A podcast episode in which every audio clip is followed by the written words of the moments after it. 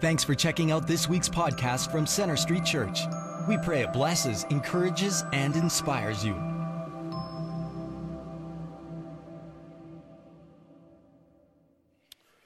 Well, good morning to those of you who have demonstrated the true Canadian spirit by coming to worship on one of the coldest days ever. Those of you here at Central Campus, God bless you. Also, those of you meeting together, one of our other regional campuses in Airdrie, in Bridgeland, in South Calgary, and uh, at the Crowfoot Theaters in Northwest Calgary. For those of you who are snuggling around the fireplace and joining us online, we do miss you, your warm fellowship, and hope you will join us again live real soon at one of our campuses. Would you just stand with me for a moment as we dedicate this time to the Lord in prayer?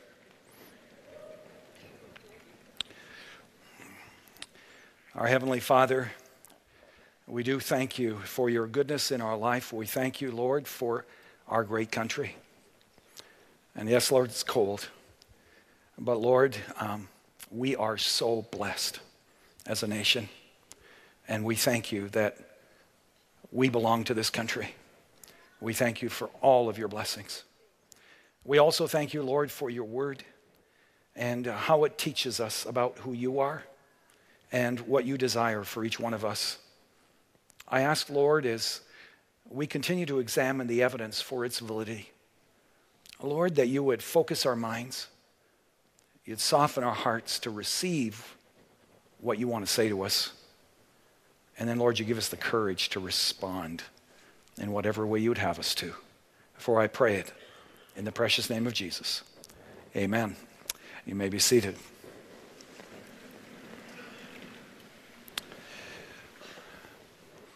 We're in a series in which we're looking at what it is Christians believe and why it is we believe it. And presently, we're examining the evidence for why it is we believe in the Bible.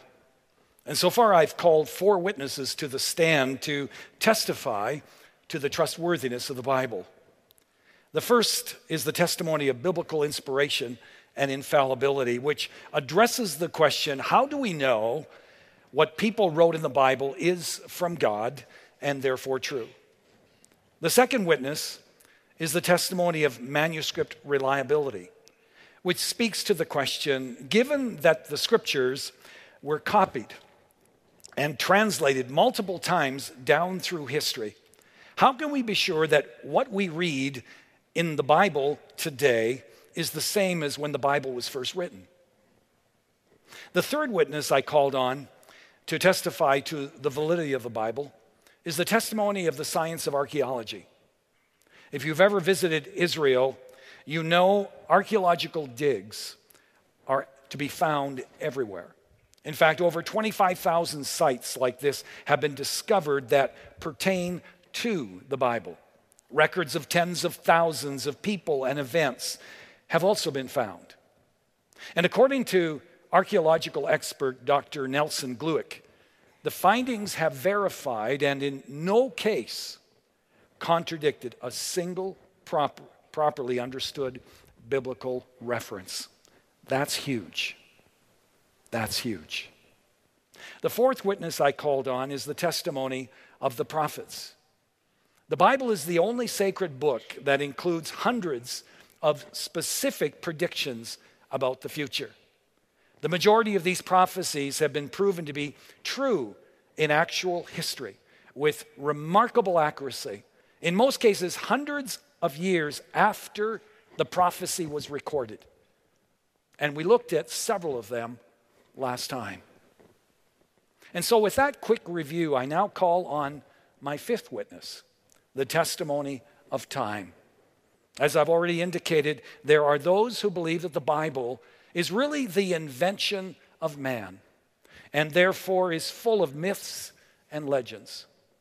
And yet, the idea that the Bible is the product of a human conspiracy, as it were, it really holds little water because how do you conspire, humanly speaking, to write a book over a 1600 year span involving over 40 generations on three different continents in three different languages by 40 different authors from every walk of life, from servants to kings, fishermen to doctors, poets to military generals, and yet end up with a book that speaks to hundreds of different issues, but also has an internal consistency and unity that is nothing short of amazing.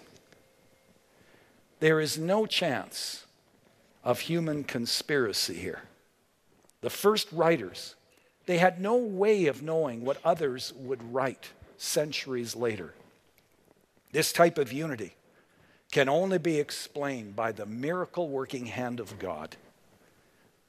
In addition to this, not only is the Bible the most published book, the most translated book, the best selling book in all of history, but it has also persevered despite extreme opposition. The Bible has been banned. It's been burned. It's been torn to pieces by emperors and kings and rulers down through history.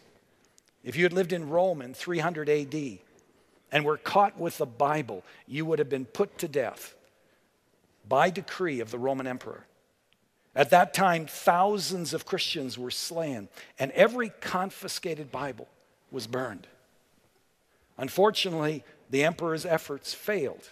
He was removed from power, and a short time later, under new emperor Constantine, Christianity became the official religion of Rome.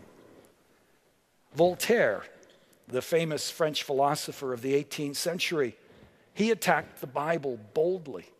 And he said, A hundred years from now, the Bible will be swept from existence, and you will hear no more of Christianity. Yeah, right. Do you know what happened when he died? His estate was auctioned off. And you know who bought his estate? the Geneva Bible Society. And they purchased his house and his printing press and used it to produce Bibles that were circulated all over the world. God has a sense of humor, doesn't he? That's for sure. But you know, God's promise in Isaiah verse four, uh, chapter 40, verse 8 stands true. The grass withers and the flowers fall, but the word of, the God, of God endures forever. Neither was Jesus kidding when he said in Matthew 24, verse 35, Heaven and earth will pass away, but my words will never pass away. The Bible has withstood the test of time. My sixth witness is the testimony of Jesus, which is the most important of them all, and here's why. You see, the major reason that we believe the Bible is trustworthy is not because of the compelling evidence that we've been talking about over these many uh, sessions. No, the overriding reason for our confidence in the reliability of the Scripture is plain loyalty to Jesus Christ. As Christ followers, we don't just believe in Jesus, we believe Jesus when he said he's God. In Mark 14, the high priest flat out asked Jesus, Are you the Messiah, the Son of the Blessed One? And Jesus responded and said, I am. Jesus claimed to be the very Son of God, which means every one of us is going to have to make a decision about him, whether we believe he is God or whether we just believe he's another human being like the rest of us. If we come to the conclusion that Jesus is just a man, then his word carries no more authority than any other person. But if we believe Jesus is God, then we know that his words can be trusted. You see, our starting point, and follow me closely at this point, our starting point is our faith in Jesus Christ, not the Bible. Critics accuse Christians of arguing in a circle. They say that our argument goes like this We know the Bible is true because the divine Lord Jesus says so. And we know that the Lord Jesus is divine because the Bible says so. Now, if that were our position, it would indeed be circular. But that is not our reasoning at all. Dr. John Stott, to whom I want to give credit for his helpful insights on this particular subject, he puts it this way. He says, We do not begin by assuming the Bible to be God's Word. On the contrary, we approach the Bible as we would approach any historical document.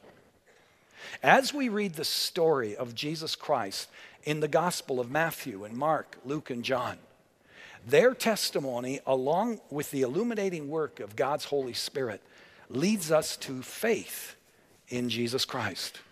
And then this Jesus in whom we have come to believe and trust as our Savior, our Lord and God this Jesus gives us a proper view of the scriptures.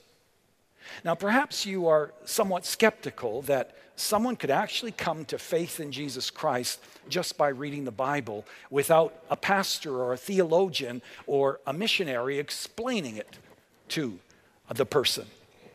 Well, I know a person personally who more than 30 years ago was an atheist totally disinterested in anything religious. Then someone handed him a Bible on a street in Vancouver. And because he was alone, and because he was without a job at the time, he decided that he'd read it. And as he began to do so, he fell in love with Jesus. He committed his life to him, and he's been following him ever since. No one ever shared the good news with him. He simply read the scriptures and he found Jesus and fell in love with him. Even more amazing is the true story Don McCullough tells in his book called The Trivialization of God. He writes about a man named Julius Hickerson, who was a doctor, and he felt called by God to serve um, a certain people group in Colombia. His friends thought that he was losing his mind, and when he died in a plane crash in Colombia, many concluded that his life was, in fact, a waste. Many years later, the church that had sent Dr. Hickerson to Colombia sent another missionary to the same people group in Colombia. When the missionary arrived, he was shocked to discover that the people in the entire region were Christ's followers. And of course, immediately the missionary wondered how this could have taken place without a missionary presence. And so when they were asked, the Colombians showed the missionary a Bible that they had found in their language. And as they read it, one by one, they fell in love with Jesus and gave their lives to him. When they were asked how they came across that particular Bible in their own language, they indicated they had recovered it from the plane wreckage. And on the inside cover was the name Dr. Julius Hickerson. Folks, there is no other book that can do that because it is the very Word of God that speaks for itself. If we will read the scriptures with an open heart, God will speak to us. He will communicate His love and His truth to us, and He will introduce us to His Son Jesus, who claimed to be the way to God, who claimed to be the truth and the source of a full and abundant life. And so, to summarize, as we read the story of Jesus in the Gospels, their testimony, along with God's Spirit, leads us to faith in Jesus Christ. And then this Lord Jesus, in whom we have come to trust, gives us a proper view of the Bible. So, how did Jesus view the Scriptures? Well, let's break the answer down into two parts. Let's look at the Old Testament, and then we're going to look at how he viewed the New Testament. To begin with, how did Jesus view the Old Testament? People often wonder how the Old Testament scriptures came to be. Well, the short answer is that God called, inspired, and authorized his prophets to write the books of the Old Testament, beginning with Moses, who wrote the first five books of the Old Testament around 1450 years before Christ. Because of the authority God had given to Moses and the miracles that God performed through Moses for all the people to see, Moses' writings were immediately considered to be from God. And in Deuteronomy 31, verse 24, it says that they were stored in the sacred Ark of the Covenant and served as a basis for Jewish faith and life from that point on. Following Moses, God raised up a line of prophets from about 1400 BC to 400 BC, including Joshua and Samuel, whose lives demonstrated the power and the wisdom of God. And as a result, their writings also were seen as from God because people saw God in these prophets. And their writings were collected and very much venerated as God's work. In time, the writings of the prophets were categorized around three themes the law, the prophets, and the writings. And by around 425 BC, the canon, which means collection of books, the collection of Old Testament books, was complete. Now that makes sense because the Septuagint, which is the Greek translation of the Hebrew scriptures, the Septuagint was completed around 250 BC, which means for there to be a Greek translation of the Hebrew Old Testament, there had to be a complete Hebrew Old Testament before 250 BC, from which the Septuagint was translated. Terry Hall says for several centuries before Christ, the Jews revered and followed the same 39 books of the Old Testament that we have today. Now, as informative and as helpful that information is to us, Christians believe that the Old Testament is God's Word first and foremost because Jesus Christ said the Old Testament is God's Word. In John 10, verse 35, Jesus called the Old Testament scriptures the Word of God. In Matthew 5 17, Jesus said, I have not come to abolish the law and the prophets, referring to the Old Testament scriptures. He says, I've come to fulfill them. In other words, Jesus said he didn't come to change the Old Testament, he didn't even come to discredit the Old Testament in any way. He came to explain God's original intention behind the Old Testament writings, which had been perverted by the religious leaders. And he also came to complete the Old Testament prophecies through his own life. Furthermore, Christians believe that the Old Testament books in the Bible are the right ones because Jesus endorsed the collection of the Old Testament scriptures in at least two ways that we see in the scriptures. In Luke 24, verse 44, Jesus described the Old Testament scriptures as the law of Moses, the prophets, and the Psalms, which was the same threefold division of the Hebrew Old Testament scriptures. They called them the law, the prophets, and the writings. In Luke chapter 11, Jesus refers to all of the prophets who were martyred in the Old Testament period. He refers to Abel as the first martyr, and he refers to Zechariah as the last prophet. Now, Abel's story, as we know, is told in the first book of Moses in Genesis 4, and Zechariah's is told in Second Chronicles, which is the last book in the Hebrew Bible. Now, even though the order of the books in the Hebrew Bible are different from ours today, the books themselves are the same. The content of those books are the same. And so Jesus was, was really affirming that the canon or the collection of books in the Old Testament as we know them today are the right ones. Jesus quoted the Old Testament scriptures regularly. He consistently communicated total respect for the Old Testament scriptures as being authoritative and reliable. And so did his apostles. The New Testament writers quoted from nearly all 39 books of the New Testament. Of, I'm sorry, of the Old Testament. Of the 260 chapters that, uh, of the New Testament, 209 of them quote the Old Testament, clearly communicating that Jesus and his apostles saw the Old Testament as God's Word. Now, I should point out that the books known as the Apocrypha, which are included in the Roman Catholic Bible today, they were not included in the Hebrew Bible.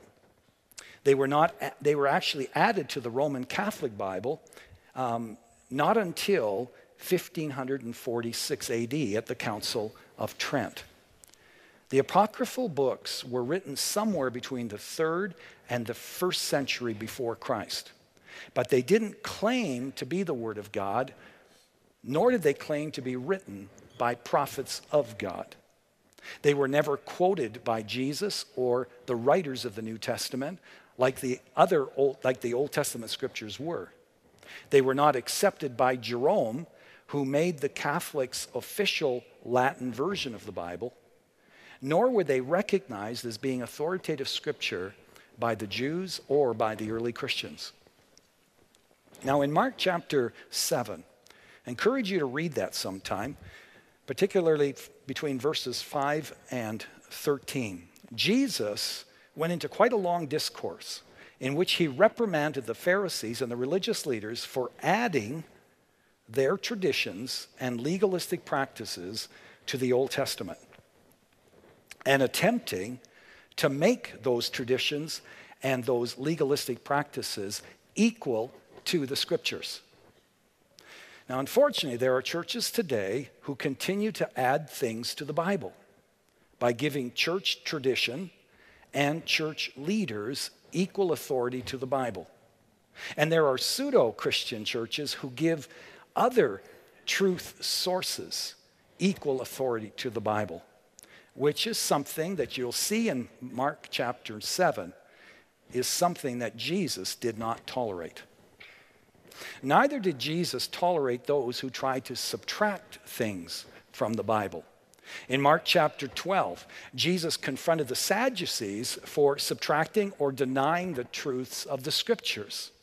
And what they were denying, what they were trying to minimize, were the miracles, the supernatural aspects that we see in the scriptures. They were trying to write that all off as being fairy tales. They were also uh, denying the resurrection of the dead. And in verse 24, Jesus said to them, are you not in error because you do not know the scriptures or the power of God? All that to say, Jesus endorsed the Old Testament as the Word of God. He confronted those who tried to add to the scriptures, and he confronted those who tried to subtract certain truths from the scriptures. Which leaves us with a very important question. If this is how Jesus viewed the Old Testament scriptures, then if he truly is our Lord, God, and King, how can we possibly have a lower view of the Old Testament than he did? So, how did Jesus view the New Testament? Well, the argument here is a little different because at the time of Jesus, when he was on the planet, the New Testament hadn't been written yet.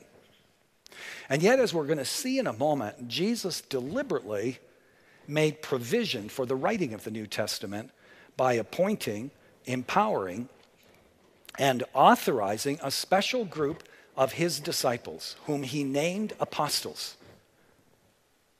In the same way that God the Father appointed prophets to write the Old Testament scriptures. In Luke chapter 12, we read, He, referring to Jesus, called his disciples and chose from among them 12 whom he named apostles.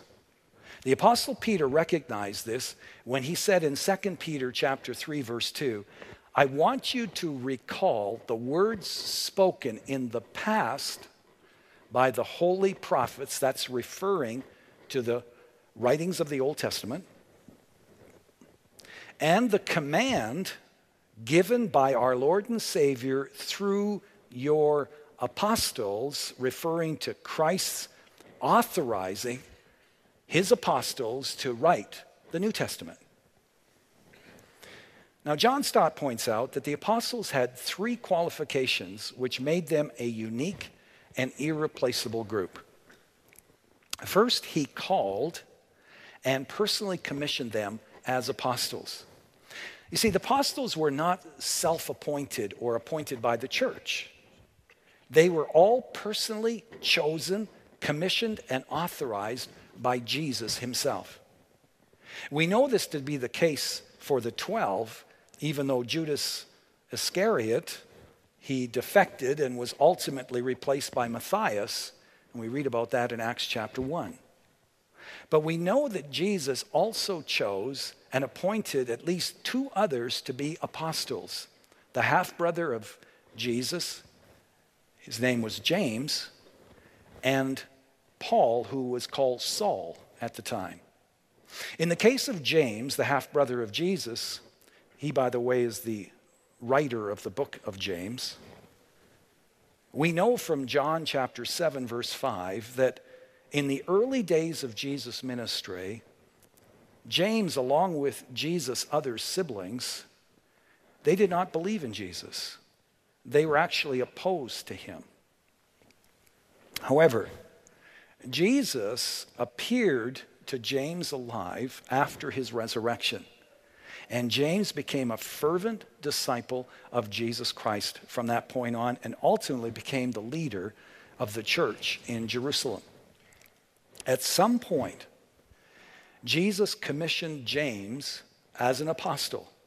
Because we read in Galatians chapter 1, verse 19, um, that actually in that particular passage, he's referred to as an apostle um, by the apostle Paul himself. And this is what Paul wrote, I saw none of the other apostles, only James, the Lord's brother. As for Paul, we know that when he was still called Saul, um, that he persecuted Christians. In fact, he was an enemy of Christ. He saw the, the, the, the, um, the death, the martyrdom of many Christians, oversaw it himself. And he was an enemy of Jesus until sometime after Jesus' ascension, he had a personal encounter with Jesus that changed the trajectory not only of his life, but also of his eternity. We also know that Jesus commissioned Paul to be an apostle and that the other apostles affirmed Paul's apostleship. For we read in Galatians 1 1 these words Paul, an apostle, not from man, but through Jesus Christ and God the Father who raised him from the dead. So, again, the first qualification of an apostle was that they all were personally chosen, commissioned, and authorized by Jesus. The second qualification was that they all experienced Jesus personally and his resurrection. When the time came for someone to replace Judas, the traitor, the essential qualification Peter laid down in Acts chapter 1, verse 21 was this Therefore, it is necessary to choose one of the men who have been with us the whole time the Lord Jesus was living among us. For one of these must become a witness with us of his resurrection. Again, this was true in the case of the disciples, the apostles, the 12 apostles, and James, but it was also true of Paul. Although Paul did not know Jesus during his public ministry, he was granted a special resurrection appearance. Without this, Paul could not have been an apostle. In 1 Corinthians chapter 9 verse 1, Paul says, "Am I not an apostle? Have I not seen Jesus our Lord?"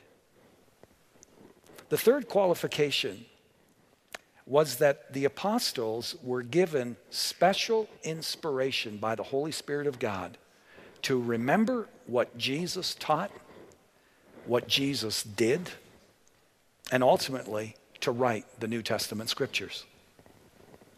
Now, as you read the scriptures, it becomes very evident that the apostles understood Christ's intention and they exercised the authority that Christ gave them.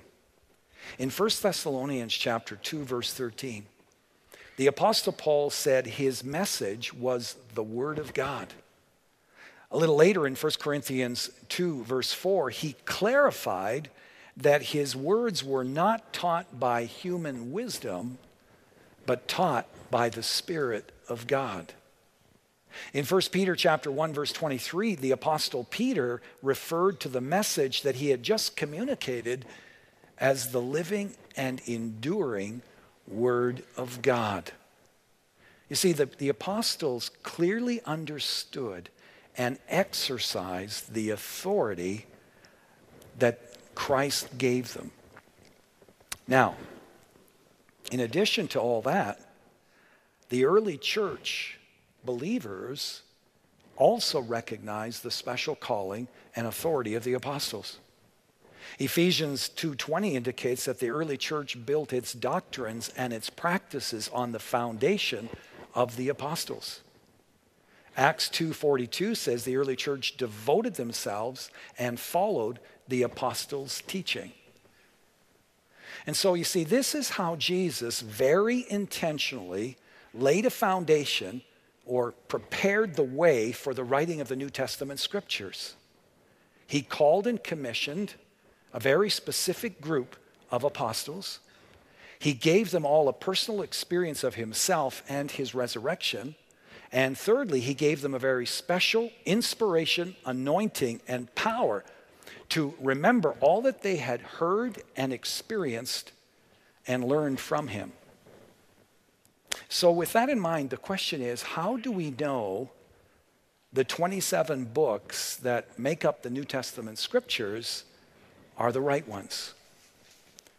Well, there were two major tests that the early church used in determining whether a New Testament book was recognized as inspired and authorized by God. There were several secondary ones, but they all hinged on these two main ones. The first and most supreme test was was it written by an apostle? If not, did it come from a close associate of the apostle, like one of their personal disciples, as in the case of John Mark, who wrote the Gospel of Mark and was a personal disciple of the apostle Peter? Or in the case of Dr. Luke, who wrote the Gospel of Luke who was a close associate of the Apostle Paul. Or in the case of Jude, who wrote the book of Jude and was a close associate of the Apostle James.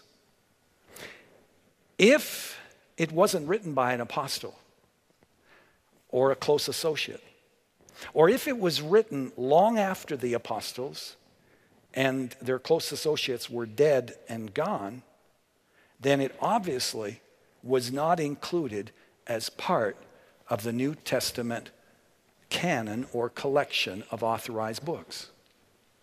Now, it's important to point out that after the apostles and their close associates had died or had been martyred, in many cases, the fathers or the leaders of the early church clearly understood that the apostles were a unique group. At the beginning of 110 AD, which is only 10 years after the last apostle passed away, that would have been the apostle John, only 10 years after he died, Ignatius, who was the bishop of Antioch, he was on his way to Rome to be executed.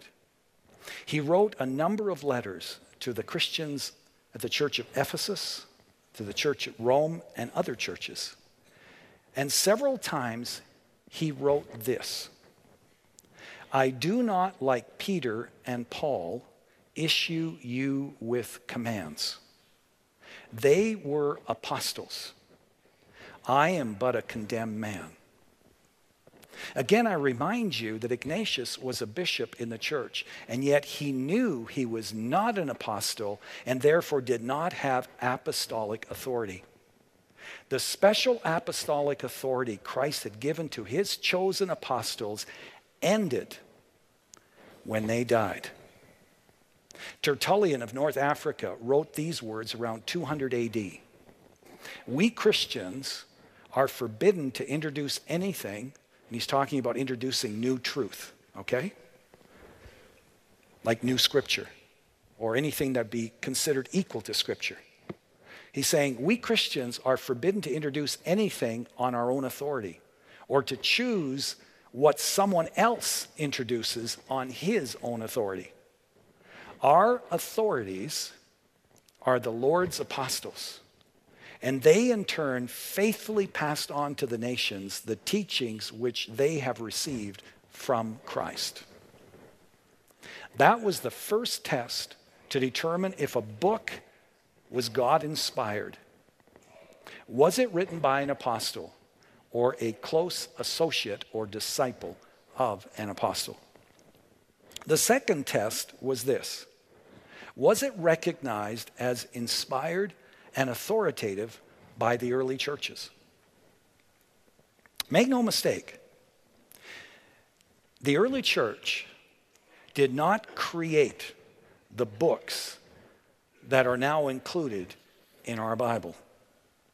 As someone once said, the early church councils no more created what is in our Bible than Isaac Newton created the basic laws of physics. No, Newton merely discovered and affirmed the basic law of physics. And in the same way, the early church simply recognized and affirmed the books that were clearly inspired by God, that had the authority of God. You see, long before the ancient church councils gave their stamp of approval to the 66 books that make up our Bible today, Christians and local church elders, some of whom had, you remember had personally witnessed Jesus' teachings and miracles and crucifixion, death, and resurrection. These elders and these early Christians were constantly collecting, evaluating, and deciding, deciding which of the many writings of their day were accurate, were ca- that were, uh, actually carried the truth and the authority of Jesus Christ and or that of his apostles. It is in this sense that the church councils merely confirmed the books that were already seen as inspired by God by the early church.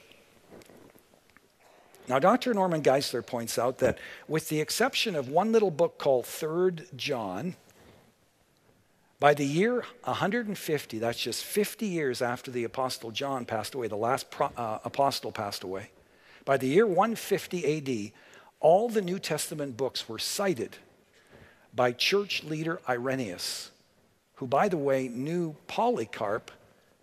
Polycarp, in turn, was a disciple of the Apostle John. In 367 AD, Athanasius, the leader of the Alexandrian church, published the first known list of the, of, of the Bible that matches perfectly the book, the Bible's 66 books as we have them today. Jerome recognized the same collection in his Latin translation of the Bible in 385 AD. And of course, there were two major church councils. There was one at Hippo in 385 AD, one at Carthage in 397 AD, they confirmed the Bible to be complete in the 66 books that we have today. And so you see, Jesus not only endorsed the Old Testament scriptures, quoted from them regularly, but he purposefully arranged for the writings of the New Testament scriptures. Which brings me back to the question that I asked earlier about the Old Testament. If Jesus viewed the Bible as God's Word, if he viewed the, uh, the, the, the New Testament scriptures as God's Word and arranged for them to be written, then if he truly is our Lord and King, how can we possibly have a lower view of the scriptures than he did. We believe the Bible is trustworthy fundamentally, first and foremost, because we believe and trust Jesus. And so there you have it six compelling reasons to believe in the validity of the Bible. The evidences I've presented are like the cords of a rope. Some may be stronger than others, but together they make a very compelling argument for the Bible's validity. There is one more evidence, a seventh evidence, and that is that God has used the Bible to transform the lives of multiple millions of people in a very good way down through time. He's changed their view of life. He's changed their view of the world. He's changed their relationships, their values, their view of eternity. Now, this is a subjective evidence, but you see, along with all the others, it is very compelling. The Bible has changed so many lives. It's changed my life.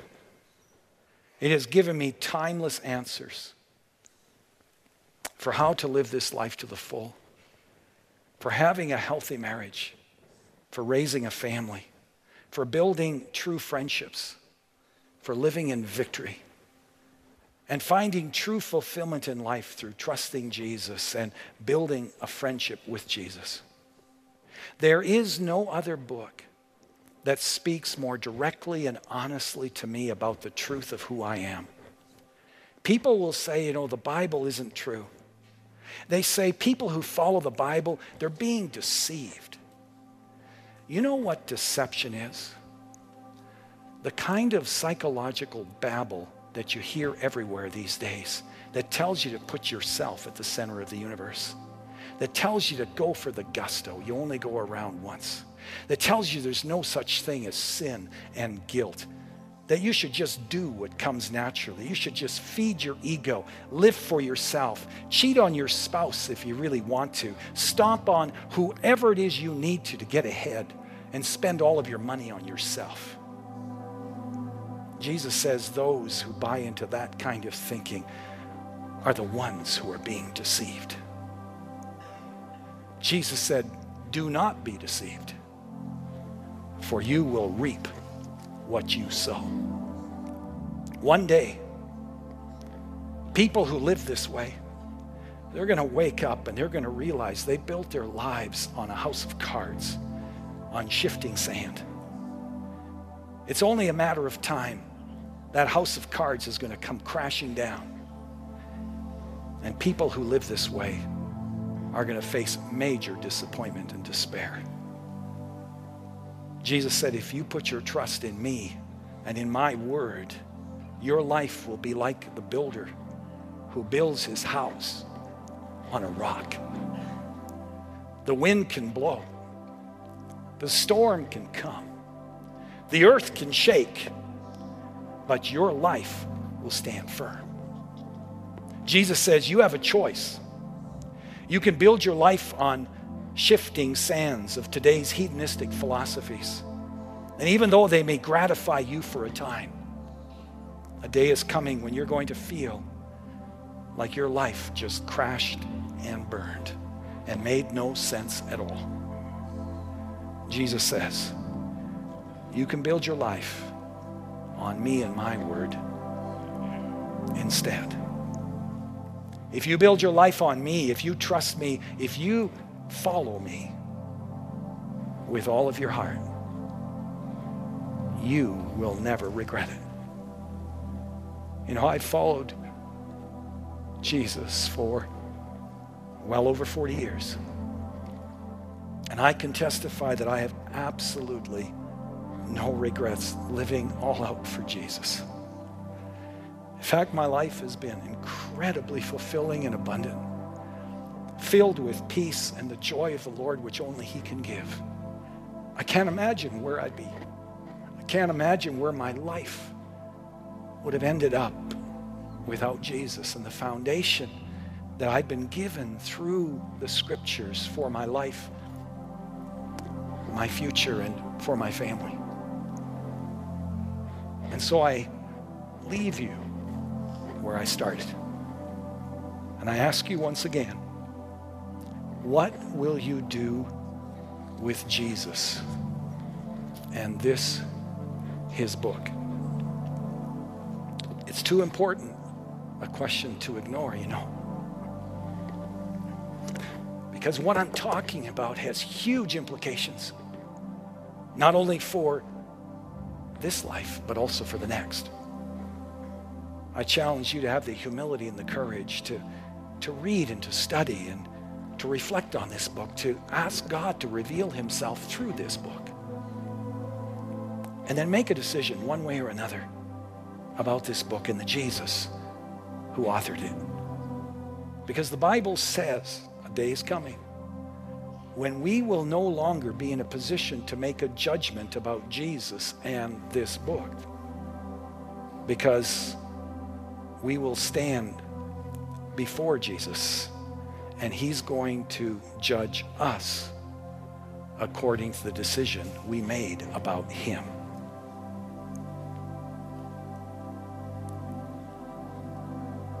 Would you please stand with me for closing prayer?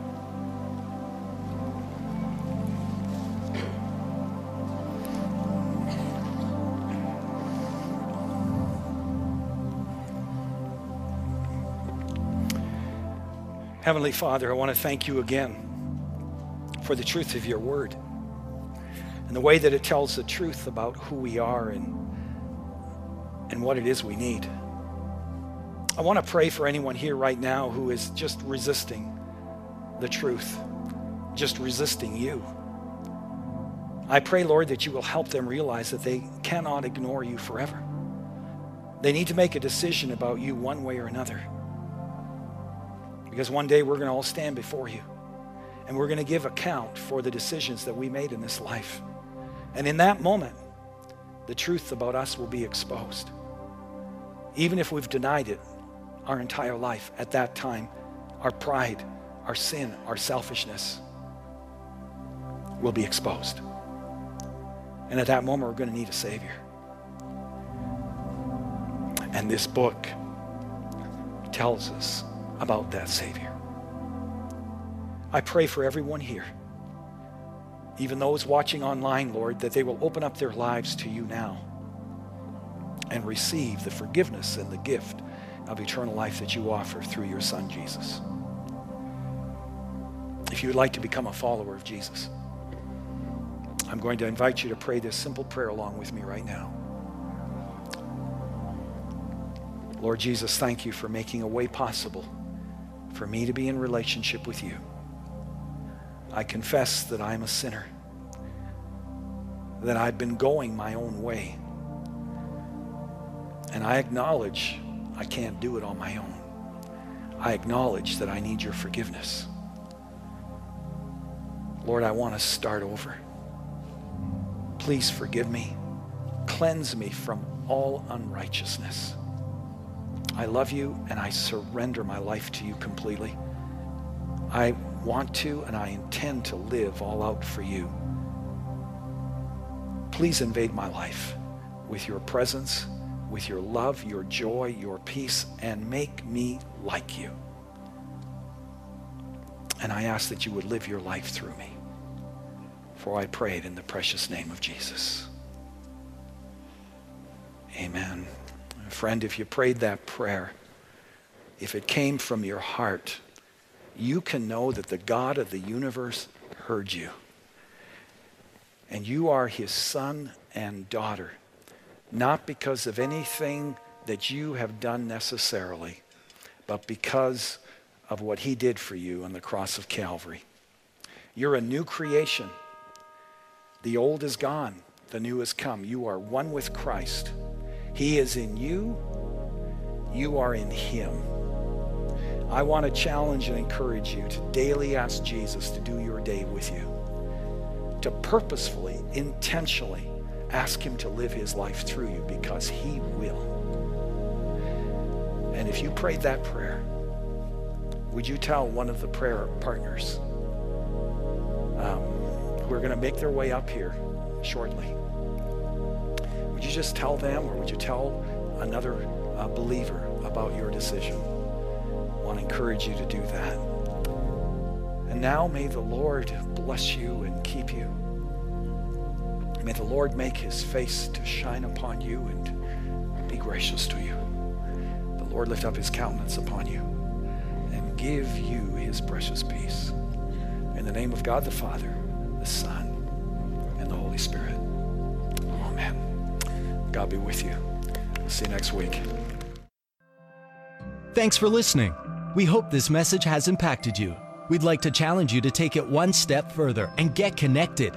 For any questions or prayer, please visit our website at cschurch.ca. You can also like us on Facebook or follow us on Twitter.